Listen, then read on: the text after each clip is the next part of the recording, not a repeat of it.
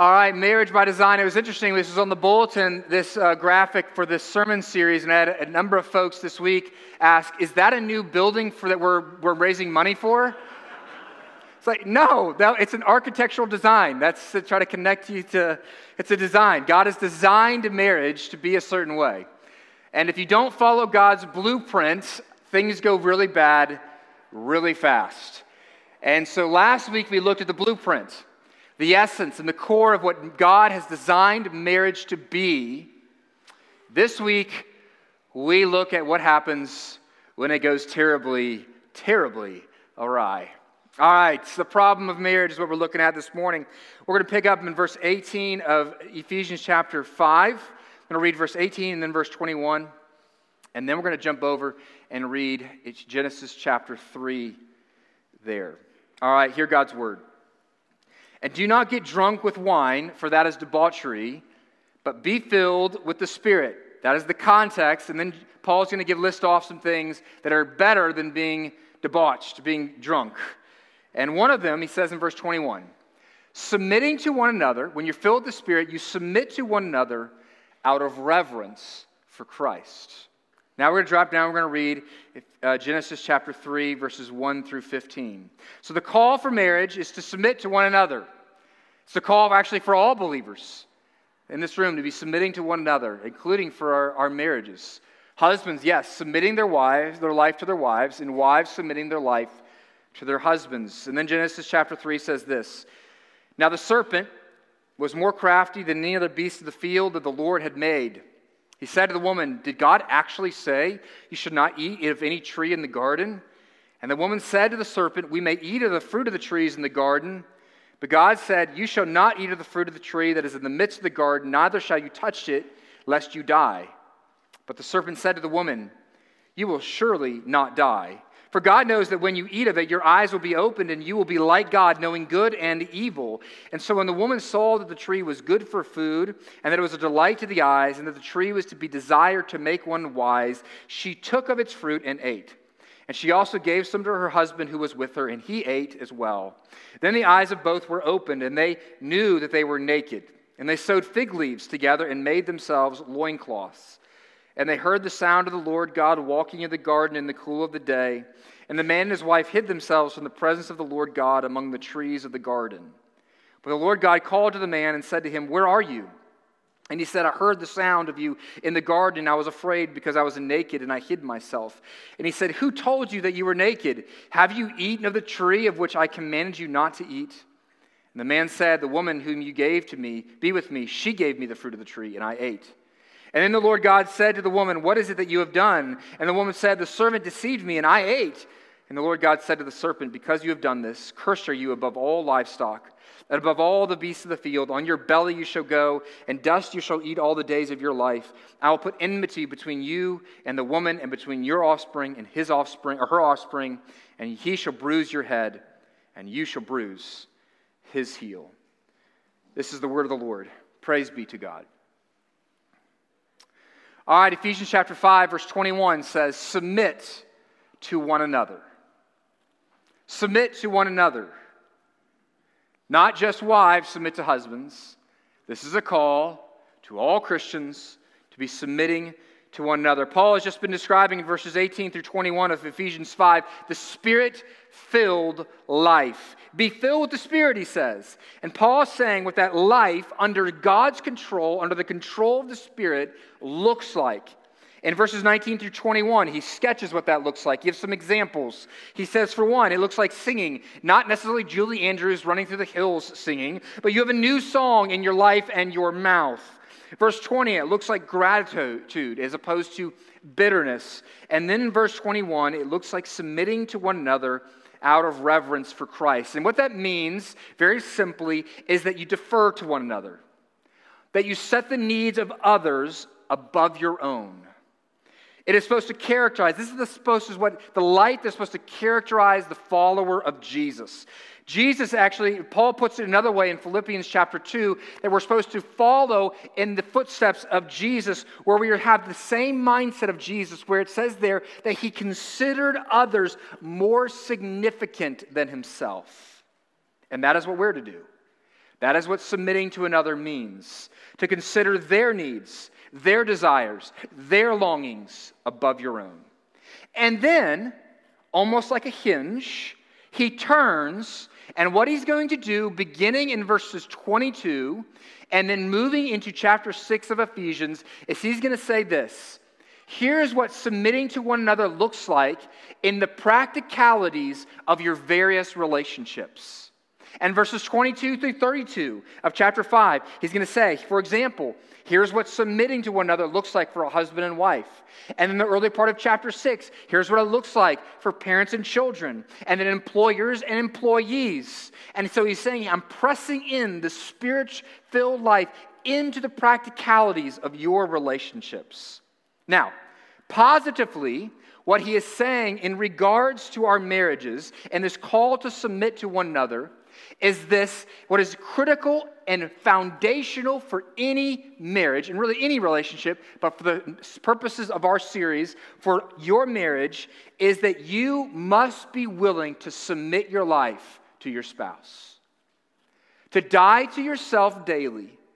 And to consider them and their needs and more desires and their desires as more significant than yourself.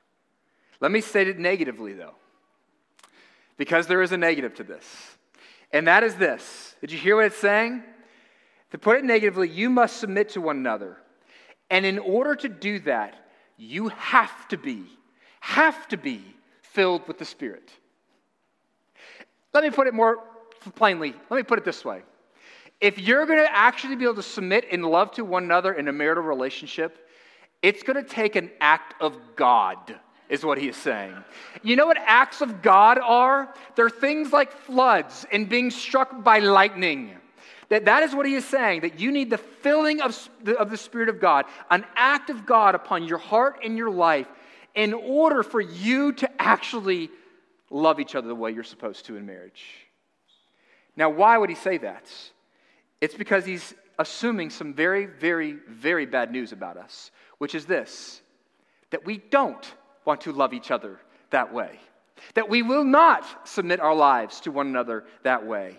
And that we have a deep and sincere and significant problem in our marriages. And it is this our unwillingness to consider the other's needs as more significant than our own.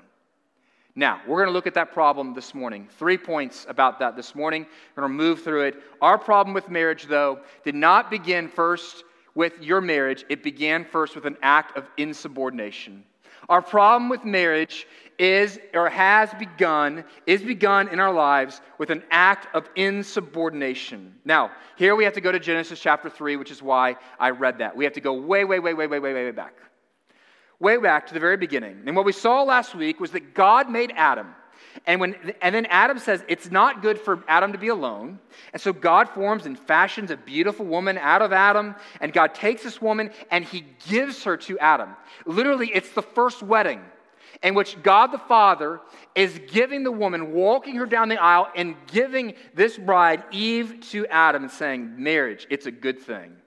And he says he's, these two are to come together and form a permanent and exclusive marriage covenant and make a promise that is never to be torn apart.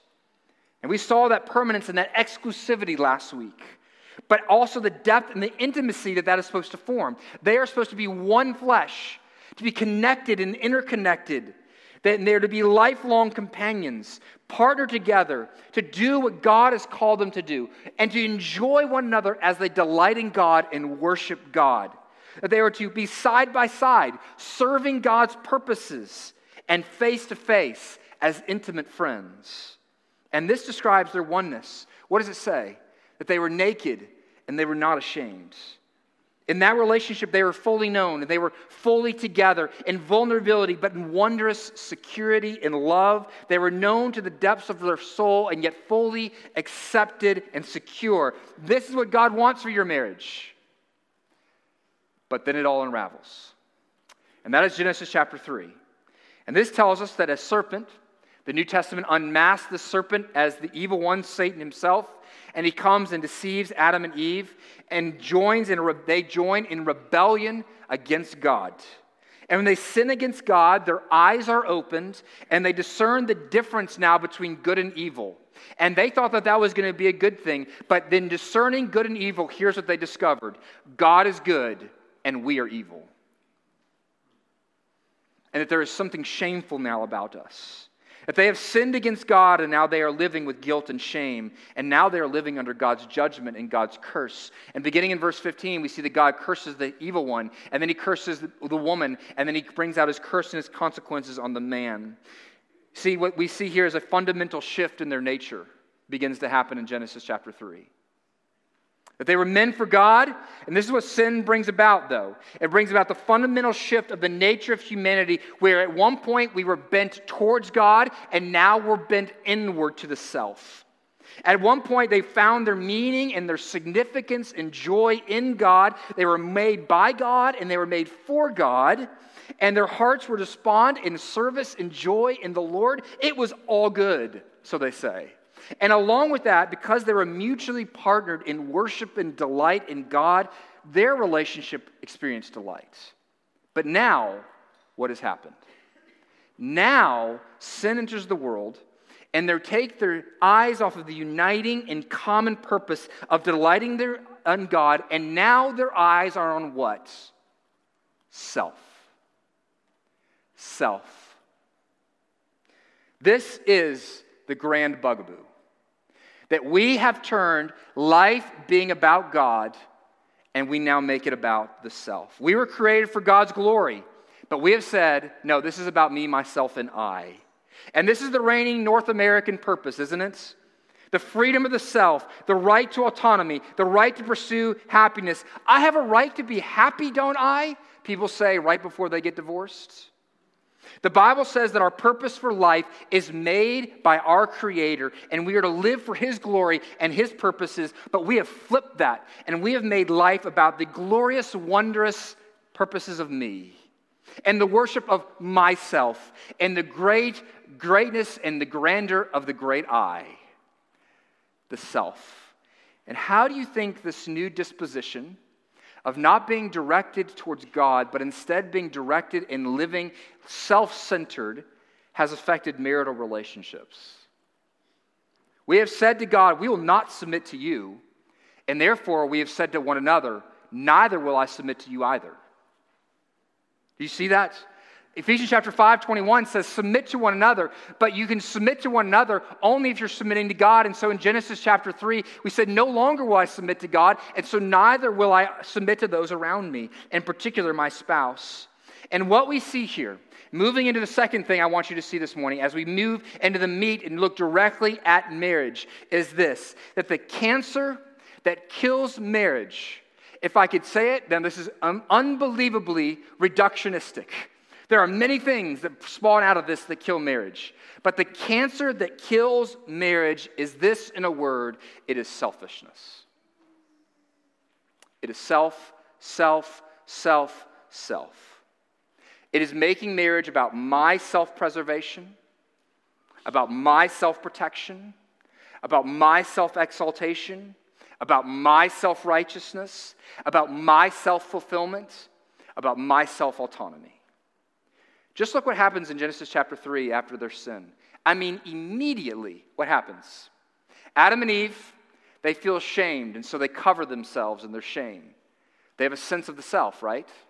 What a shame, right? You see it, you ever, it is somebody, you ever had a pimple on the front of your nose? What is it the only thing you can think about? You feel like everybody in the room is looking right there. In other words, when there's something flawed about you, you actually think everybody's looking more at you. You become more self centered more self aware. Suddenly they're self aware. And God comes into the garden. He says, Adam and Eve, where are you? And they're hiding. And he calls them out of their hiding. And he says to, the, to Adam, What have you done? And Adam does what? What's the first thing out of his mouth? Blame. She made me do it. What is that? It's self protection. No, no, no. Don't, don't look at me. No, look at her. It's self righteousness. No, no, no. I'm not the problem here. I was a good boy. It's the one you gave me. Oh, and he blames God for it. You gave me this woman.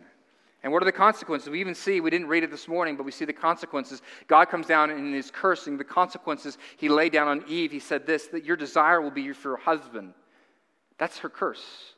And, he, and, yet he will rule over you. And what does that mean? That is an odd thing. And we can look at this more when we get to gender roles later on. But what essentially what he's saying, he's not saying you're going to desire your husband romantically, right? For a wife to romantically and sexually desire her husband, that's not a curse. It's a rarity. It's not a curse, though.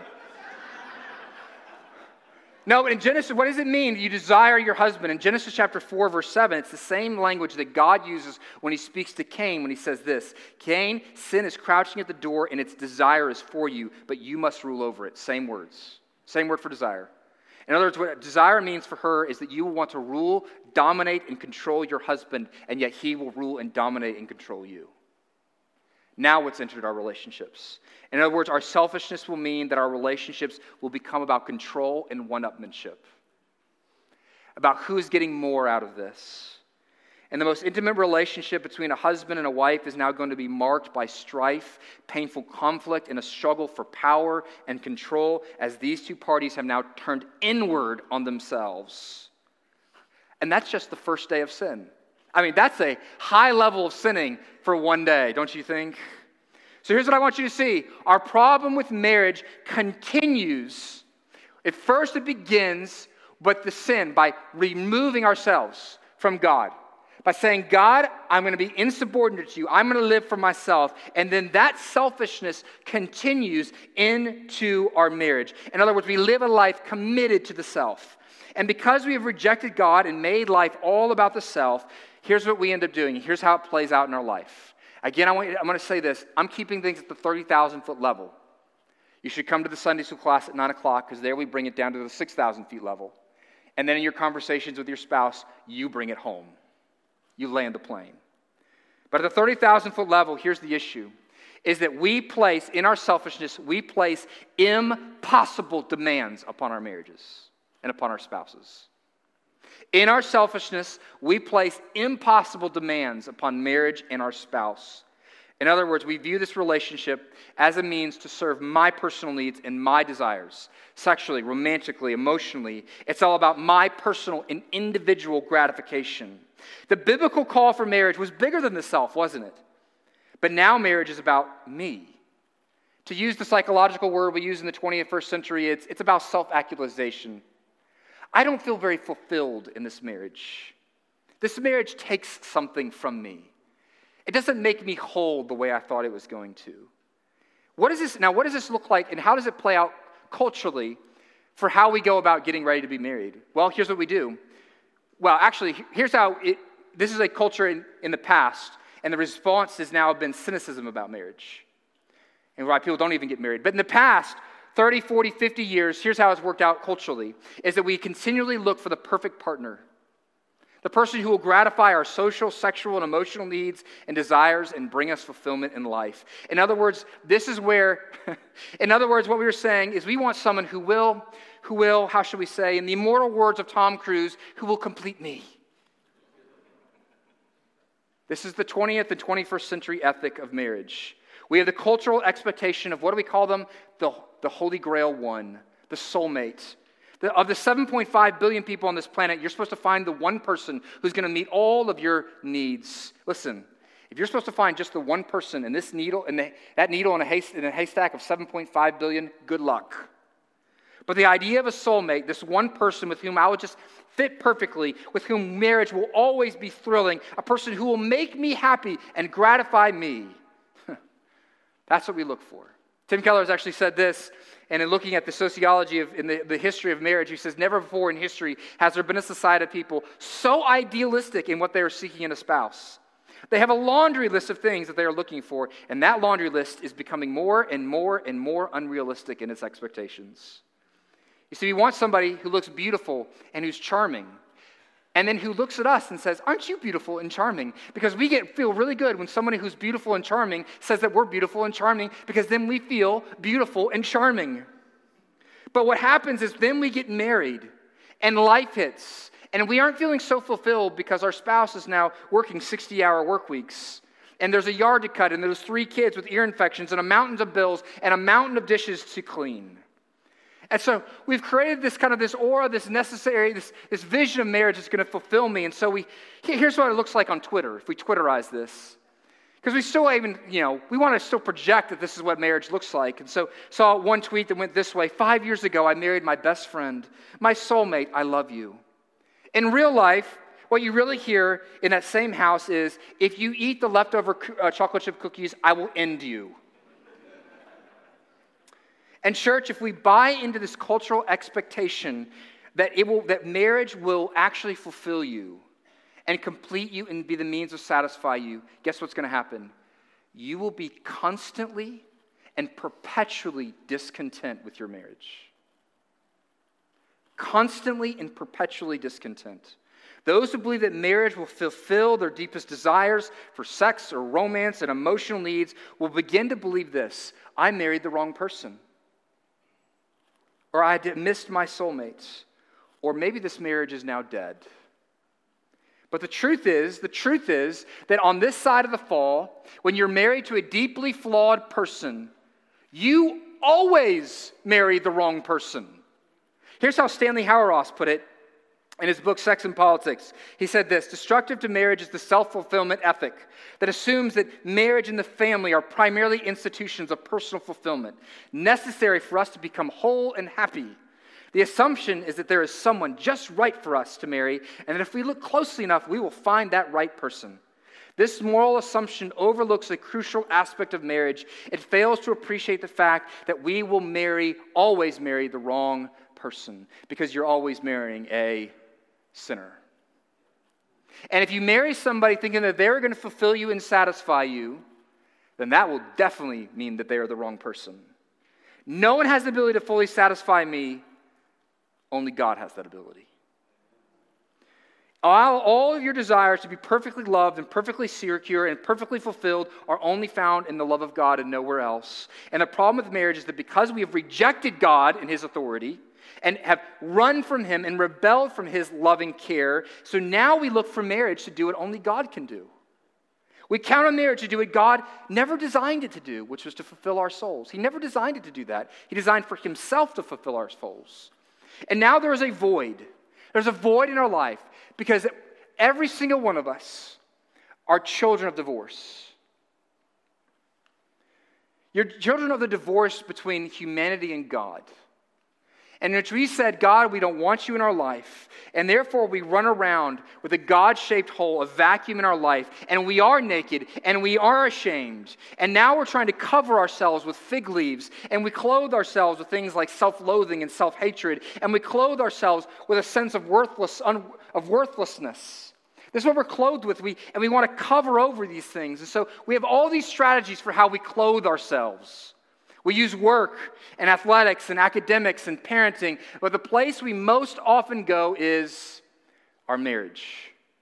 It's the number one strategy to fill the God shaped hole in our life. You know why? Because it most, it's the closest thing to what we lost. We looked at this last week that this is supposed to be this marriage covenant is an echo of our relationship with God. This is the primary image that he uses to describe his relationship with his people, that we are his bride, his people, and he covenants with us. And so we're looking for the thing that's closest to what we lost.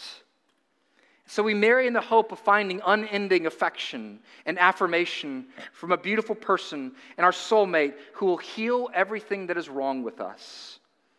And you know what? Where that manifests itself, where it becomes most obvious, is not in the newly married, dreamy, and starry eyed partners, but it's most seen in those who are most angry and bitter at their spouse. Because when you make a God out of your spouse, they will inherently and automatically fail you.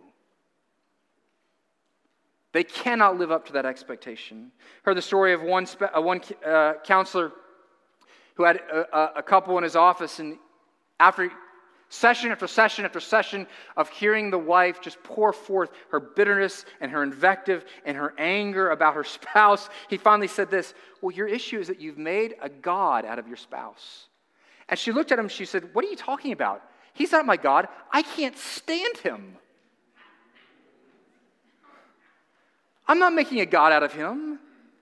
But he says, no, that's exactly, counselor says, that's exactly what you've done. It's why you're so angry. Because he was supposed to be the Messiah that saved you, to do what only God could do for you, and he has failed you, and so you resent him for it. This turns our spouse into the God, into our God. If we've rejected God and we look at our marriage to do this, we turn marriage into a form of salvation, which is why it's such a huge deal in the, in the, in the, uh, in the Christian world to not be married, because we have lauded marriage to the point of, oh, this is salvation for some of us. But here's what, I, if I could, to bring this right down to something very, very, very applicable. It's something I will do every once in a while, one of my marriage uh, homilies, wedding homilies as I'll make a, a, a, bride and a groom look at each other and I'll say, You are not enough for me. This will save you thousands of hours of counseling and listening to thousands of marital sermons to realize this the person that you're married to is not enough to fulfill you, they cannot satisfy your soul. Now, when we do this, though, if we look at your spouse to, to satisfy us and to fulfill us, here's what you end up doing you will suck the very life out of that marriage, and you'll suck the very life out of your spouse. They will become a shell of a human being. It, you know, this language is, is part of our modern normal vernacular, isn't it? Right? We, we say, let's say you have somebody that you know, you have a friend, but eventually you have this point where you just say, I have to get away from them because they were sucking the life out of me. And what do we mean by that? We mean that their neediness and their self centeredness and their demandingness just took and took and took and took and took. And when we marry with an attempt to have our spouse fill us up, we are sucking the life out of them. We are not loving them. What are we doing? We are using them. It's way worse than we thought. We thought we just had some conflict. Larry Crabb, a Christian psychologist, put it this way He said, There is no secret why people continue to get married in view of our deep neediness. It is a parasitic relationship. But the problem in marriage is what you have is two, dog, two ticks and no dog. That is a perfect and graphic illustration. Now, let me see if I can. Here's how the world puts some sugar on the two ticks. Here's how we put this is we say, here's the key to marriage, is you need to learn to compromise. And so, what do we do in marriage? The marital covenants of the world is this we make a covenant of compromise. And here's what we mean by a covenant compromise the covenant compromise is this is that I will be the spouse that I ought to be to the degree that you're the spouse that you ought to be. And therefore, if you don't live up to my expectations and what I believe that you have vowed, I will not live up to mine and therefore it becomes a tit for tat. And really, this is an ethic of compromise so that we think we each, what we do is we each take turns feeling like we're being fulfilled in this marriage. Hey, it's your week to feel fulfilled. It's my week to feel fulfilled. On this decision, I really need this decision to go my way so that I feel pretty good about this. If I can put it graphically, we are just in that way, the covenant of compromise is just two ticks taking turns sucking the blood out of each other. And this approach, it will feel like it works. It will feel like it works for a little while until it doesn't. Until one partner looks like they're getting more fulfillment out of this relationship than the other person. Or one person is sucking a little too much blood and life out of the other. And then they and then this where this really goes downhill is when both ticks look at each other and say, "You are the problem." And when you have that, when you have two people who have demands and expectations of the other, what you have formed there is a marital destruction and chaos. Here's how Dana Shapiro, who wrote a book, he wrote, uh, did thousands of interviews with, um, with interviews with the couples who'd been divorced and then um, wrote a book out of the, the findings from that study. He said this This is what became clear was that at the point at which a marriage really began to disintegrate, when things really went south, was when one spouse's self centeredness took center stage in the marriage. And in response, the other spouse, out of anger that their own demands and expectations were now no longer central, got more impatient, resentful, harsh, and cold. In other words, they responded to self centeredness, the self centeredness of their partner, with their own form of self centeredness. And our mutual compromise and mutual fulfillment longings in the other ultimately divulges into mutual blaming and finger pointing. And when that happens, and no one can take any of the responsibility, and we're all just pointing fingers, that is the death of a marriage. Until God has become the proper place in your life, here's what you'll have. You'll have this nagging sense that your spouse does not complete you, does not support you, does not respect you enough or love you enough because they can't. They can't. Because we're looking to marriage to give us what only God can. Now, that's a problem. And we've been doing it since the fall of man. And realizing, but this, this can be the beginning of good news. Because realizing that your spouse cannot fulfill you is not the realization that dooms your marriage, it's the realization that may finally give your marriage some hope.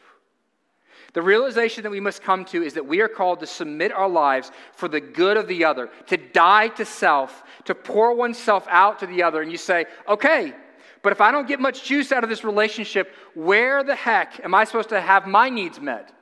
If you're saying, listen, okay, I'm supposed to pour myself out, I'm going to be the spouse that I'm supposed to be and fulfill my vows and give my life to, to serve them, even if they're not doing that for me, all right? How, but if I'm not getting love and affection from them, how am I supposed to have the energy to provide that for another person? They're not fulfilling me. How do I die to myself and submit myself for the good of another? How do I do this if, I'm constantly pouring myself out for another and I'm not being filled up? I have to find a place to be filled up. And that is the good news. You have to find another place to be filled up.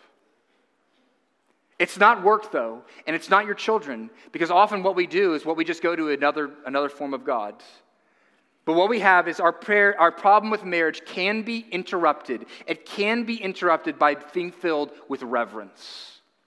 And here we're going back to Ephesians chapter 5, 18 and 21. Be filled. In chapter 5, verse 18, he says, Do not be filled with alcohol, be filled with the Spirit to be filled with the Spirit. And we come full circle where we began this morning, that we submit to one another and lay our lives down as we consider others more significant than us. And this is a, result of being filled with something, that you are fulfilled. You're filled with the Spirit of God Himself. And when the Spirit fills you up with a heart of understanding, with an experiential knowledge of the truth about Jesus and what He has done for you. In the Gospel of John, it's the place in the, in the Gospels where we most hear this language of, of the spiritual filling that we need. In the Gospel of John, John speaks about the Spirit and says that the work, the primary work of the Spirit, is to point to the work of Jesus. We've talked about this before when we've looked at the doctrine of the Holy Spirit. That the Holy Spirit is a giant spotlight saying, Look at Jesus and look what he has done for you. And when you do that, you begin to see what about Jesus? What does Paul pray? We looked at this a number of weeks ago when we looked at being filled with the Holy Spirit. Paul says, I pray that you would be filled with your hearts might be enlightened so that we may have the ability to grasp how long and wide and deep is the love of Christ. That when the Holy Spirit of God fills you up, He shines a bright spotlight so that your heart lives under the reflection, the bright light of God's love for you. And you bask in that. And that is where we come to this term to submit to one another out of reverence for Christ. Reverence is this word actually for fear. It means that you live with a, a, a an awe and wonder at Christ. Fear in the Bible means to be overwhelmed and you are controlled by something. Ah. In, our, in the fall, we're controlled by our selfishness. But what he's saying is what we need to do is we need to be returned to a place where we are controlled by a fear and awe and wonder at Jesus and what he has done for us. In other words, where do you get a reverence for Christ? By seeing what he has done in loving you to be, to be at all of how he has submitted himself in order to save you. In Genesis chapter 3, verse 15, it was the last verse that we read this morning. We see what's called the proto-evangelion. That's a Greek word for the first gospel, in which God comes down in the midst of Adam and Eve's sin. He pursues them and he comes after them and he says this to them He, he calls them to himself, and then he's going to curse them. He talks about the consequences. But even in that, he makes this promise in their hearing because he curses the serpent. And in cursing the serpent, he says this I will put enmity between you and the woman, and between your offspring and her offspring. He shall bruise your head, and you will bruise his heel. And in other words, what he's saying is this that there is one who's coming. In the, in the hearing of Adam and Eve, there is one who's coming, and he will be bruised. That is, the evil one will take Jesus to the cross and put him to death. But what he's saying there, that in that act, Jesus will crush the evil one. And he will crush, this is the first gospel, the good news. And then after God actually brings these consequences down upon Adam and Eve, it then says that he takes an animal and he kills the animal and sacrifices it, and he takes the clothing there and he puts it on Adam and Eve so their shame is covered over. And this is pointing in verses 21 of Genesis chapter 3 that an innocent one will be killed to provide them a covering. An innocent one will have to die, and his blood will be shed so that our nakedness and our shame can be covered, and so that we can be welcomed back to a place of security and love and warmth. And this points to what Jesus did for us. That Jesus so submits himself to our needs as his bride, he sets aside his glory and he takes on flesh and lives the life of perfect righteousness that we couldn't. But then, as the perfectly righteous, innocent one, he has his blood shed.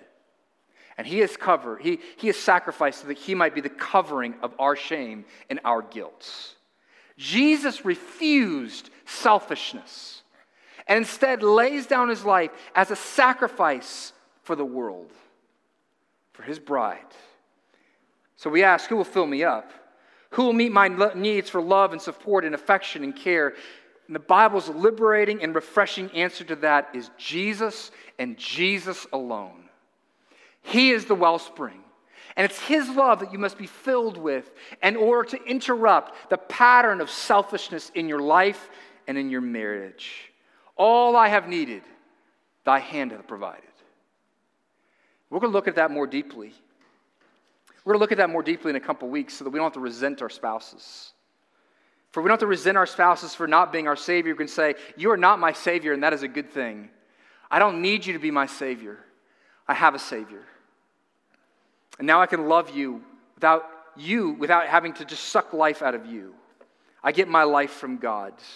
And we're going to look at that more deeply in a couple weeks. And We're going to look at this idea of marriage as the drama, this, this picture of Christ loving the church. But I want to say one more thing to drive you into submission even now. How, how do I get where I'm hearing from the Spirit of God's affirmation and love for me?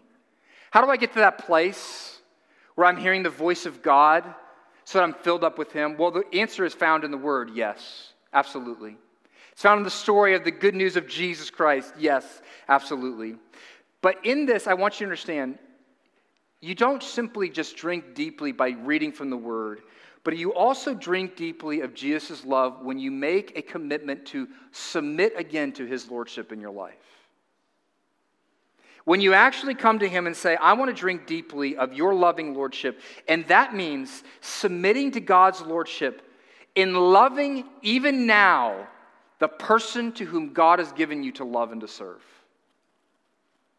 Even when you don't feel like it, even when you get up in that day and you feel emotionally and spiritually drained, no matter how difficult, that you will lay yourself down. And it's actually in those places where we will actually subordinate ourselves to another. And God's call that we actually begin to hear his voice again. Here's how I provide you an illustration of this to see if I can bring this home. Robert, Robertson McQuilkin, he is um, president of Columbia International Universe, University. And with this illustration, it's one of the most famous uh, missionary sending schools. And I, I say he was the president of that university. You see, his wife of many, many years one day started repeating herself. And over time, after many studies and tests, they found that his wife, his lovely wife Muriel, had Alzheimer's. She was relatively young when she came under the difficulty and the pain and sorrow of Alzheimer's in her late 50s. And at the time, he was the thriving president of a growing university. Now, at first, he tried to keep his job. They, they arranged for a companion to sit with her while he was at work. He, his house was just a half a mile from campus. And it was somewhat sweet in some ways because he would walk to work, but Muriel and her now becoming more and more childlike state, that he was the, the one she most wanted to be around, and she was desperate to be with him. And so he would get up to leave and walk to school every day, and she would run after him. She would walk after him. And so the companion, her kind of her babysitter, would follow her. And then once she got to the school, he would say goodbye to her. And the companion would, walk her back to the house. But then as soon as Muriel got back to the house, she would realize her husband wasn't there again. And she would turn right back around out the door and walk right back to the university. And she would do this all day. Robertson McQuilkin said he would put her to bed at night and she would have sores on her feet and blisters. And he realized, I have to come home. I can't go to work anymore. Many of his ministry says, Put your ministry first. He said, Okay, I'm resigning. He resigned as president to take care of his wife. And he said this to the students when he resigned. He said, Love is supposed to evaporate if the relationship is not mutual. That's what the world tells us.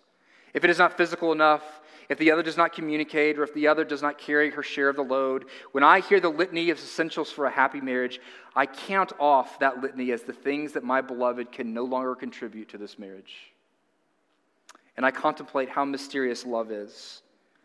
But here's what I find most compelling about the story of Robertson McQuilkin is he was struggling with the Lord in this. I read this story somewhere and actually had uh, someone who I, I know really hated the story because he's gonna, he actually struggles in the midst of, of loving his wife. He hated giving up the presidency. It felt like death to him because that's the reality. If we're going to submit to another person, it's going to be hard. We romanticize it by saying it's easy, but to him it was hard and it was difficult and it felt like death. And he said this he wrestled with discouragement. And this is how, though, how I, what I find compelling about him, because he writes with honesty about the difficulty it was to subserviate himself to God's will in loving his wife in the way that she needed. And it said this he tells the story of how he came to actually hear of God's love for him more deeply in the midst of this new ministry calling. He said, I prayed one night, Father, I like and I love this assignment as the president of the university. I love this assignment. But when a coach puts a man on the bench, he must not want him in the game. So, Father, you needn't tell me, of course, but I would like to know why don't you need me in the game? Referring to his life and ministry as a president.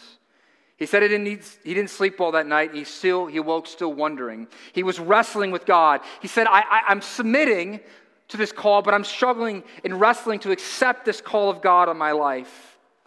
They said that same morning as he was still kind of pondering, just in his own heart and his mind, he and Muriel went out for their morning walk and they were going slowly. They were kind of in a tight embrace and because he had to hold her to keep her from falling. So they had this kind of this shuffling walk. And in the midst of their, their little walk, they heard footsteps. And he said, I looked back and I saw a local derelict standing by, this kind of redneck character who was known to get liquored up a lot. And he said this man looked up and down and said this, that's good. I likes it. That's real good. I likes it a lot. And this drunk went stumbling back down the street, continually mumbling the words as he looked at them. That's good. I likes it. Well, when he and Muriel reached to their little, back to their little garden, the words of this drunk resonated in his mind, and he thought this Lord, was that you whispering to me? It's the Lord, I thought to myself. It's the Lord speaking to me through an inebriated old man. And I thought back to my prayer the night before about the Lord putting me on the bench. And then I thought, I may be on the bench, but Lord, if you like it, and if you say that this is good, then that's all that counts. In other words, if you want to hear God's love and affection and His, that's good. Sometimes it actually will begin by saying, I'm going to submit myself today. And I'm going to lay my life down today. And I'm going to trust that as I do that, I will hear from the Lord the words of affirmation and the words of security and the words of affection that I need to hear. Know this a husband or a wife who submits his or her life for their spouse and kneels before the lordship of Jesus and takes on the difficult calling of saying, This place of submitting to this person, who says, I will submit my life for this person, to that, to that person, they will hear God say, Oh, that's good. I likes it. And with that, let's pray.